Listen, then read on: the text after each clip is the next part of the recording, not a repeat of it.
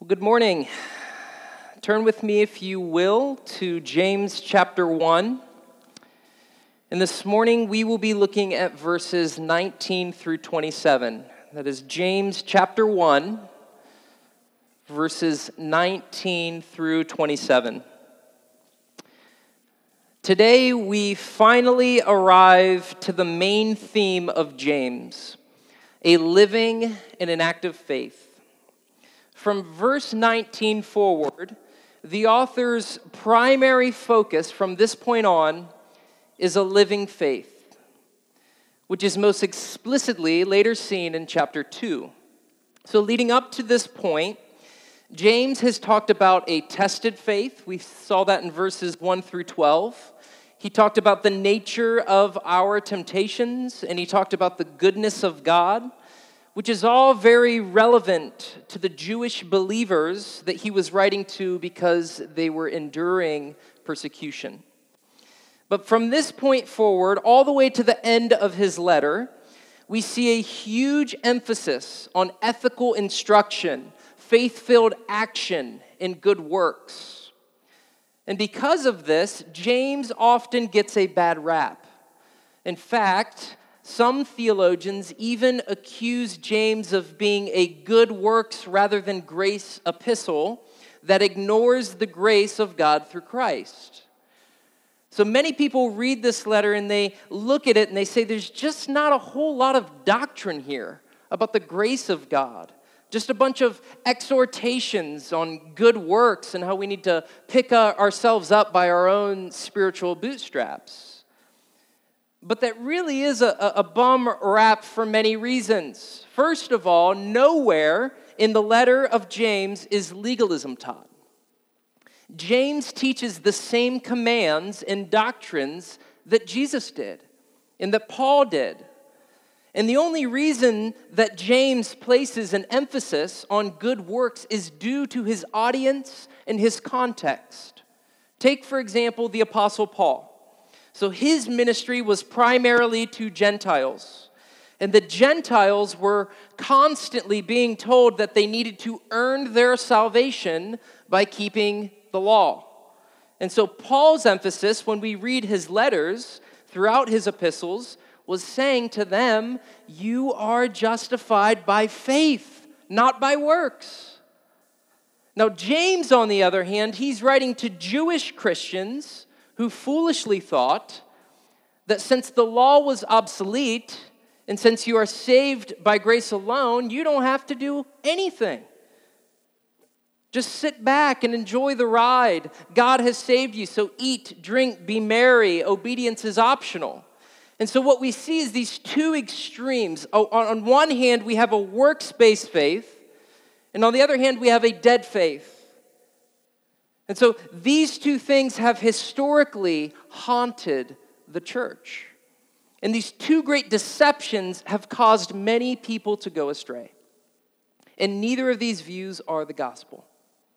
Some people say uh, that the gospel is a healthy balance between the two. You got legalism over here, you got license over here, and the gospel is kind of a, a healthy balance between the two. It is not a balance between two heresies. The, the gospel of Jesus Christ is in its own unique category.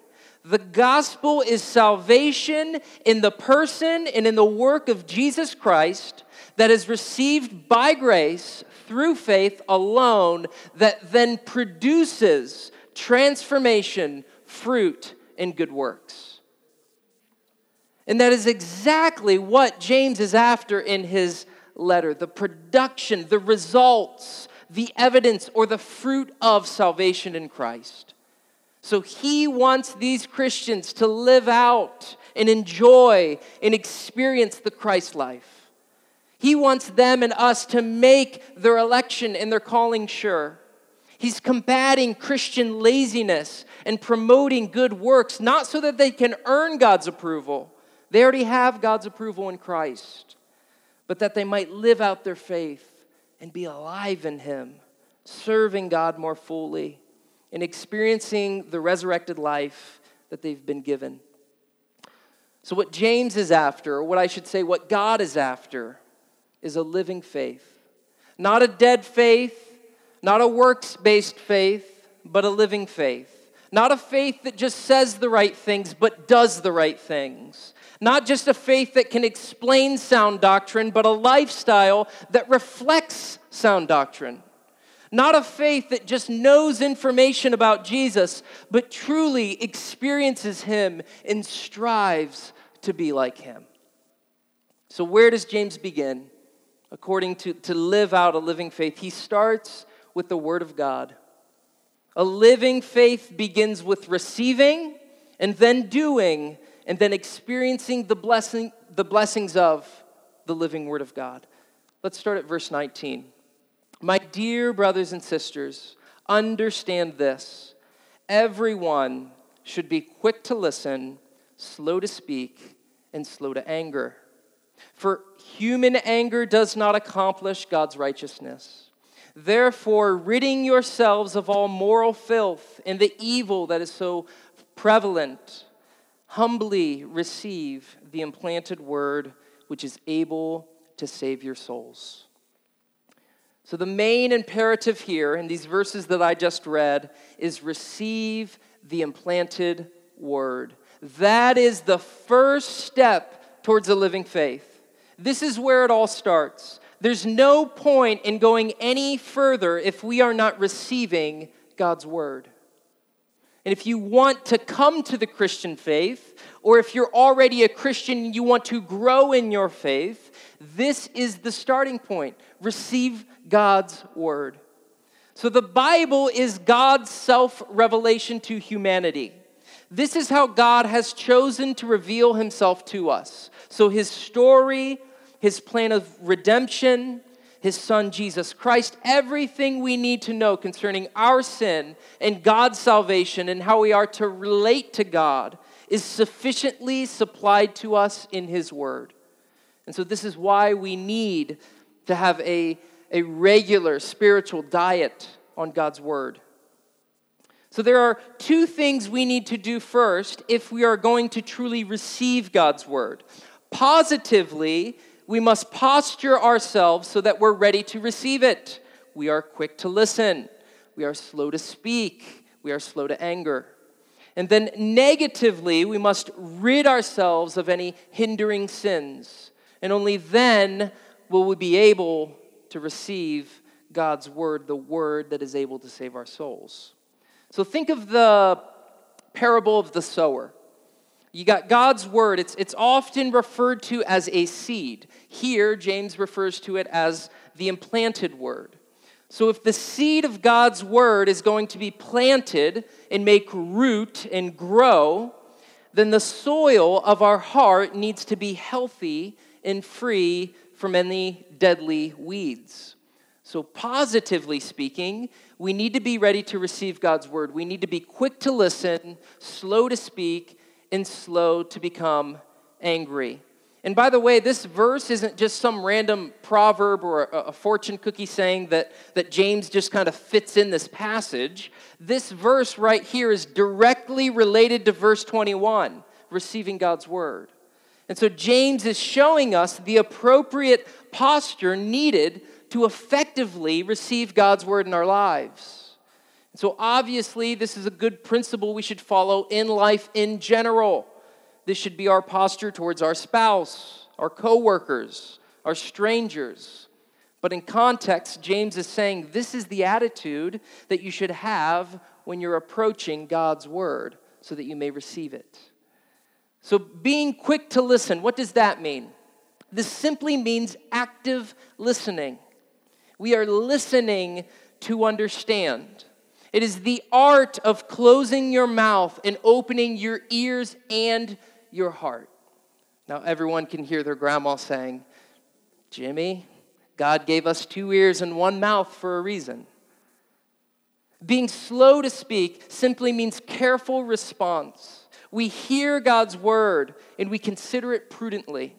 We don't speak or react off fleshly impulses.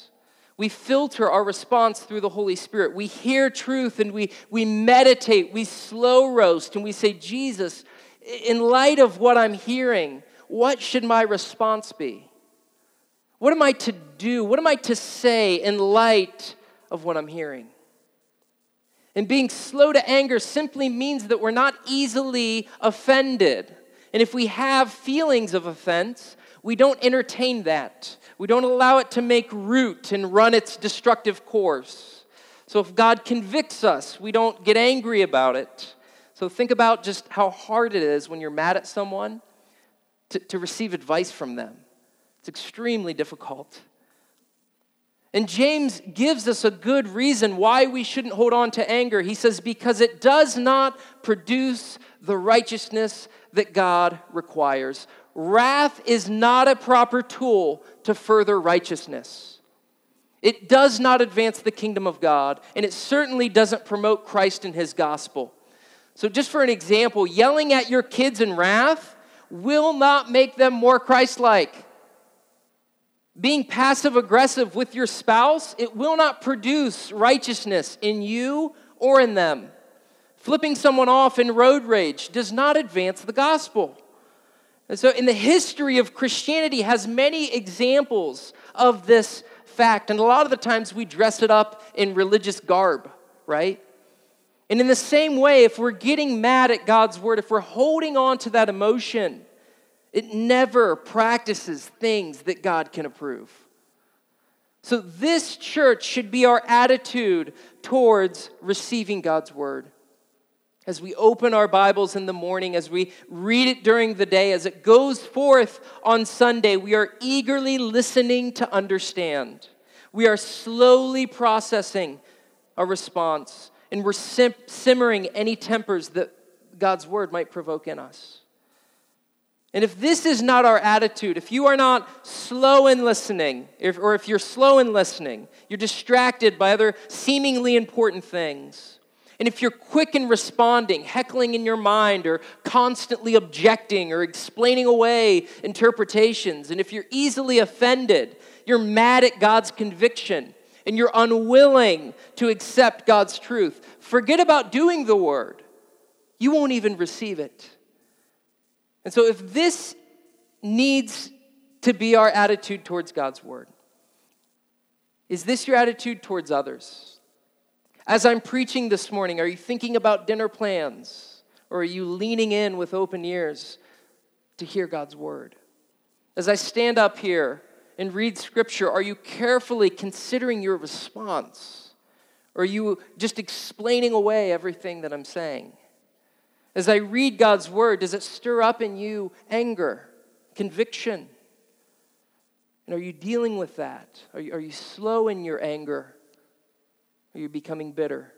This is step one in humbly accepting the word of God a quickness in listening, a slowness in responding, and a slowness in temper. Now, the second thing we must do is rid ourselves of all of the moral filth and the evil that is so prevalent. So we must strip away all of the sins that might hinder us from receiving God's word.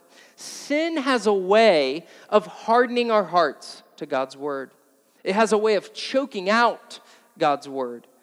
So, sin is the great hindrance when it comes to humbly receiving the word of God. I think of Zechariah 7:12 speaking about Israel.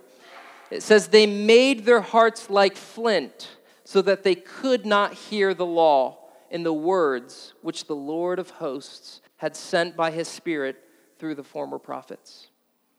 So the, the phrase stripping away, it's this idea of uprooting or riddance. And so some translations say riddance um, or stripping away. So this reminds me of uh, Molly and I's first garden when we first got married. It was a disaster. Um, I tilled the garden and I left all kinds of weeds up, and I put in a lot of effort, I felt like.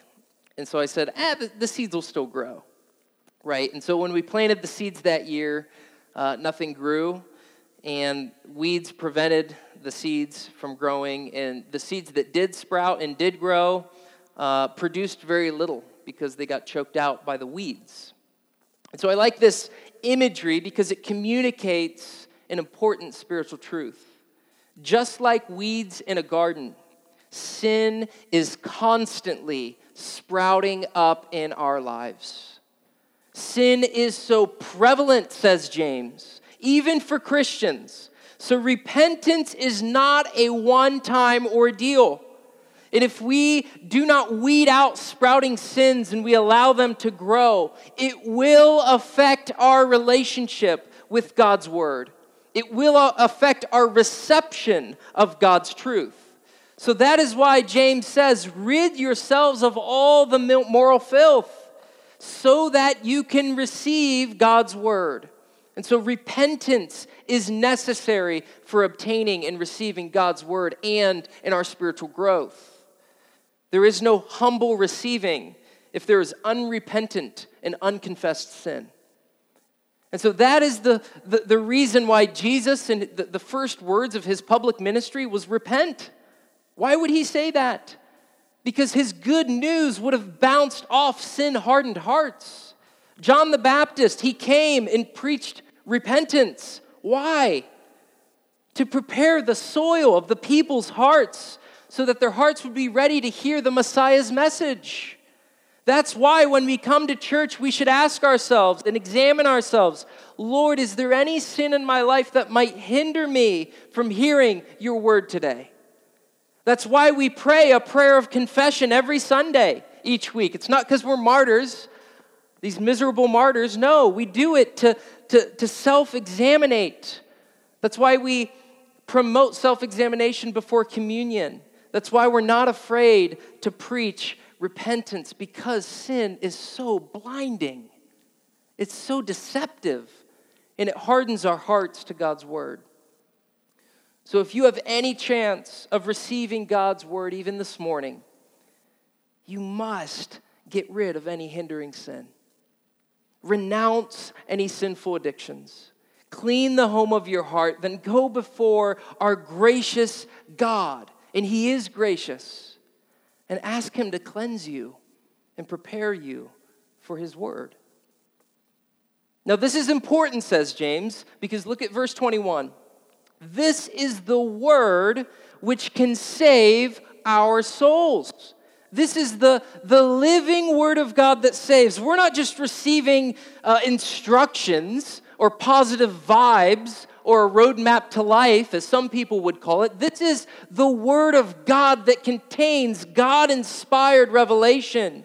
It contains Christ's glorious salvation, and it has on every page life changing power. So, this is available to you, even in this moment. God's word, which saves, you can receive it, but you must listen you must be careful in your response. You must be slow in your anger. You must cast away hindering sins. And you must bow low in humility and receive God's living word, the word that can save our souls. But James doesn't stop there. We don't just listen and then receive and then move on with life. Not at all. Look at verses 22 through 25. He says, But be doers of the word and not hearers only, deceiving yourselves. Because if anyone is a hearer of the word and not a doer, he is like someone looking at his face in a mirror. For he looks at himself, goes away, and immediately forgets what kind of person he was.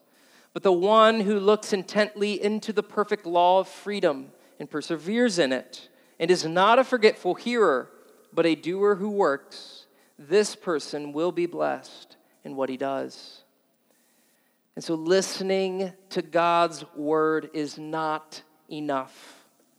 James is not trying to undermine the importance of hearing God's word. How can you do the word if you don't hear it first? But if that's all you're doing, you're just listening to God's word, you're listening to sermons, you're listening to good Bible teachers, but there is no transformation, no fruit or application of it in your life, that's deception. James says, You are deceived. Now, why is that deception? One, because listening is not the end goal of God's word. God did not give us his living and active word so that we could hear it, sit back passively, and say, Amen. God did not give us the account of his story, the account of Israel, the account of Jesus Christ, and the account of his glorious redemption and his amazing love and his glorious grace for us to, to read that and be left unaffected and unchanged. He did all this so that we would not only know him and experience him, but to live for him, obeying his commands and walking in his will. And it's deception too because this listening without doing, it promotes false assurance. There are many people out there today who call themselves Christian simply because they listen to or read the Bible. But just because you hear it or even study it does not mean that you are saved. So if your Christian faith is solely intellectual, meaning you have adopted the right beliefs, or if it is merely confessional, meaning you say the right things about God and theology, and yet it is not transformational and practical, it's not a living faith. It's a false faith. And, and you're standing in the same delusion as Judas. If you are not practicing the Word of God, but just sitting around listening to it, and that is your habit, that's a scary, scary place to be. Because if that becomes your lifelong habit, it might just be evidence that you are not saved. And I say that lovingly for all of our best interest in mind. As Mark Dever says, if you know all about good theology, but it doesn't affect the way you act, you're not saved. In 1 John 2, do what he commands. 1 John 2 4 says, Whoever says, I know Jesus, but does not do what. So if we are not doing the word, it could be evidence that we never genuinely received it to begin with. The Apostle Paul was worried about this when he wrote to the Galatians. He says, I'm afraid that I might have labored in vain. Were you actually saved when I preached Christ? Because your actions are not lining up to the life and the salvation that Jesus offers. Now, someone might raise their hand now a lot and say, Are you saying, Jimmy, that we're saved by works? Because it sounds a whole lot like you're saying that we're saved by our, our obedience to God's word. And I would say, Not at all. You are saved by Jesus Christ and Him alone. You are not saved by your works or your obedience, and you do not keep your salvation by your works or by your obedience. But the evidence that you have been saved by Jesus Christ is that you have a new life, a life that desires the things of God that delights in, in hearing the word and strives to, to live out the word, not perfectly, but progressively and incrementally. Behold, if any man is in Christ, he is a new creation. Doing the word is not the means of salvation, it is the result of salvation. It is the fruit of being supernaturally saved by God and radically cleansed by the blood of Jesus Christ. And yes, we still fall. Yes, we still sin, even grossly at times. And we don't live there, though. We can't live there because God lives in us. We serve Christ and we stumble forward, slowly growing in our obedience to God's word. So, church, make your election and your calling sure this morning. Don't be a phony, don't be a faker. Do the word. Don't just come up to me and say, Great sermon, Jimmy. Go home, love your spouse. Go home, put it into practice. Love your family, make disciples, meet the need of the church, evangelize the lost, enjoy life more fully with Christ. As much as the Spirit dwells in you, read God's Word and allow it to move from your mind and work in your heart until it works in your physical bodily members. Do the Word. Don't just be a talker or a theological philosopher We can sit around a table all day and talk about Scripture, and that's important. That's good. We need to discuss theology, but if, if we're leaving that theological discussion unchanged and unaffected, there's a serious, serious problem. So, James even gives us a, a comical analogy to make his point. He says, Forgetting to do God's word is as absurd as forgetting what we look not enough. We walk away from a mirror. In other words, merely looking is not enough. We must retain what we see, we must act on what we see. And when we do that, says James, you will be blessed in all you do. And friends, that's a promise. If you are listening to God's word and you're cherishing it and you're doing your best to apply it, you will be spiritually well and satisfied. The Word of God is, is living and active according to Hebrews 4. It's not just a book from the library, it's not just a book of magic. It's reality, it's truth, and it's alive. And when you do what it says by God's grace, you experience the greatest spiritual blessings. And much of our misery is simply because we are not doing that. We're not feeding on it, we're not digesting it, and, and we're not putting it into action. But you are most blessed when you are walking with God according to His word. When you hear, love your neighbor, and you do that, you experience some of the, the coolest things in life. When you hear praise and felt proud, do that, you put that into practice, you experience some of the greatest peace and felt presence of God. When you hear make disciples, you do that, you experience some of the coolest, most amazing providences of God. When you read resist temptation and you actually would have from the sin you were tempted, it's far greater pleasure and blessing than you would have from the sin you were tempted. So God's word, it works.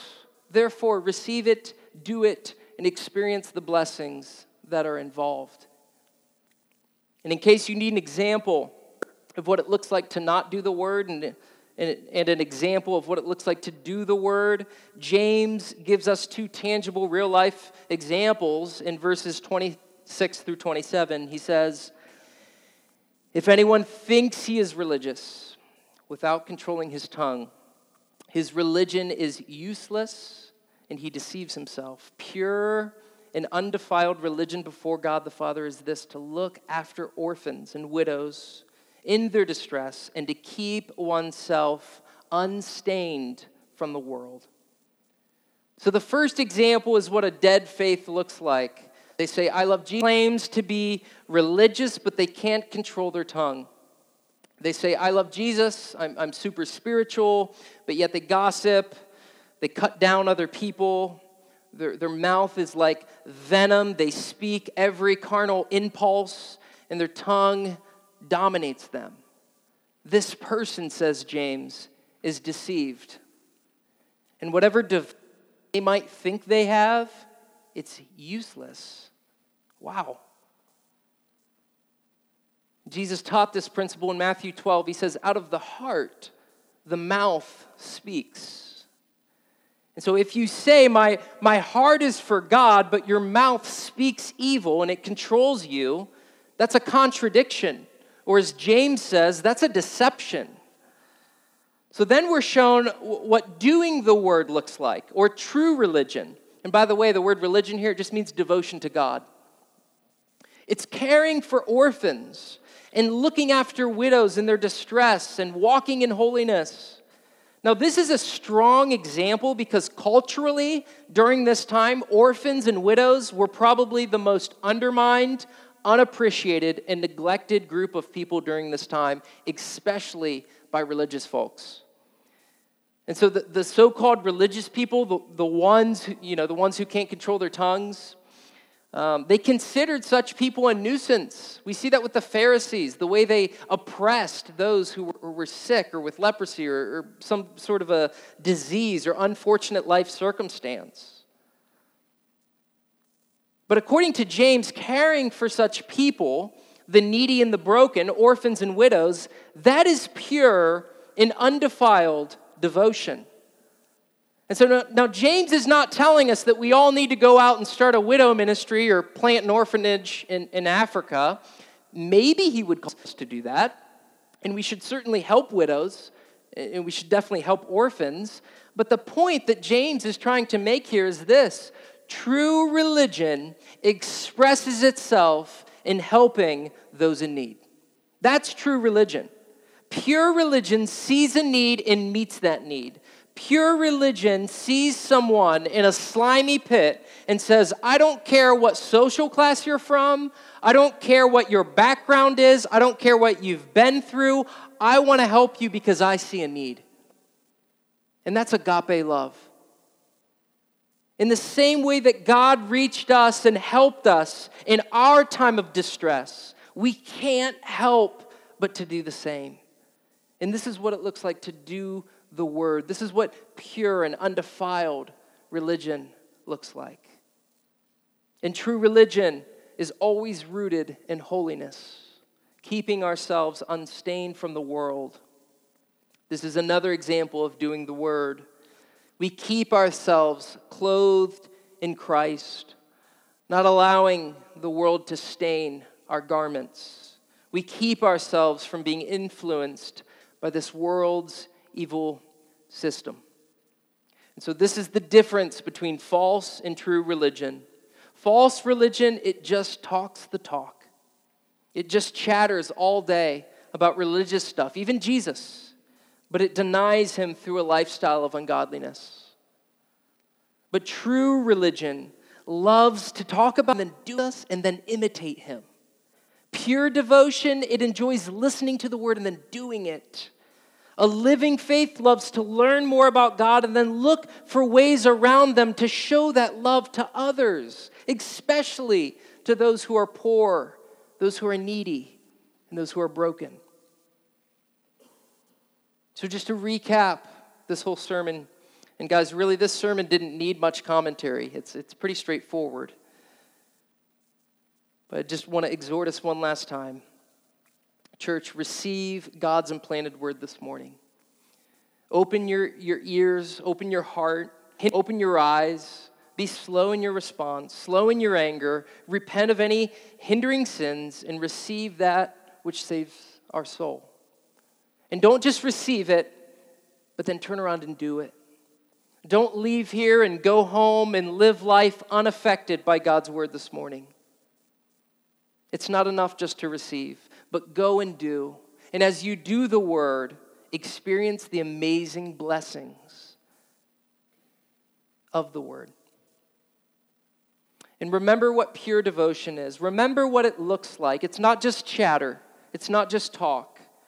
It's a love for God that expresses itself in our hearts, in our words, and in our actions.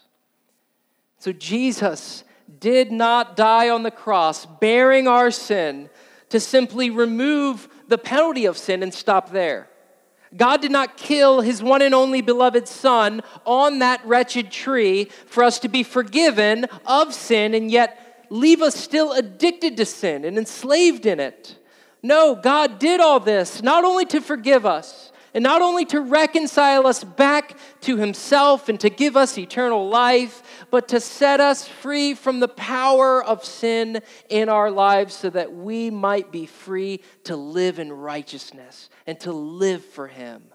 So we're accepted by Him, we're loved by Him, we're chosen by Him so that we can live for Him and live out our, our life for Him. And so go now and do just that. And read your Bible and live out the word like your life depends on it, because it does. Let's pray.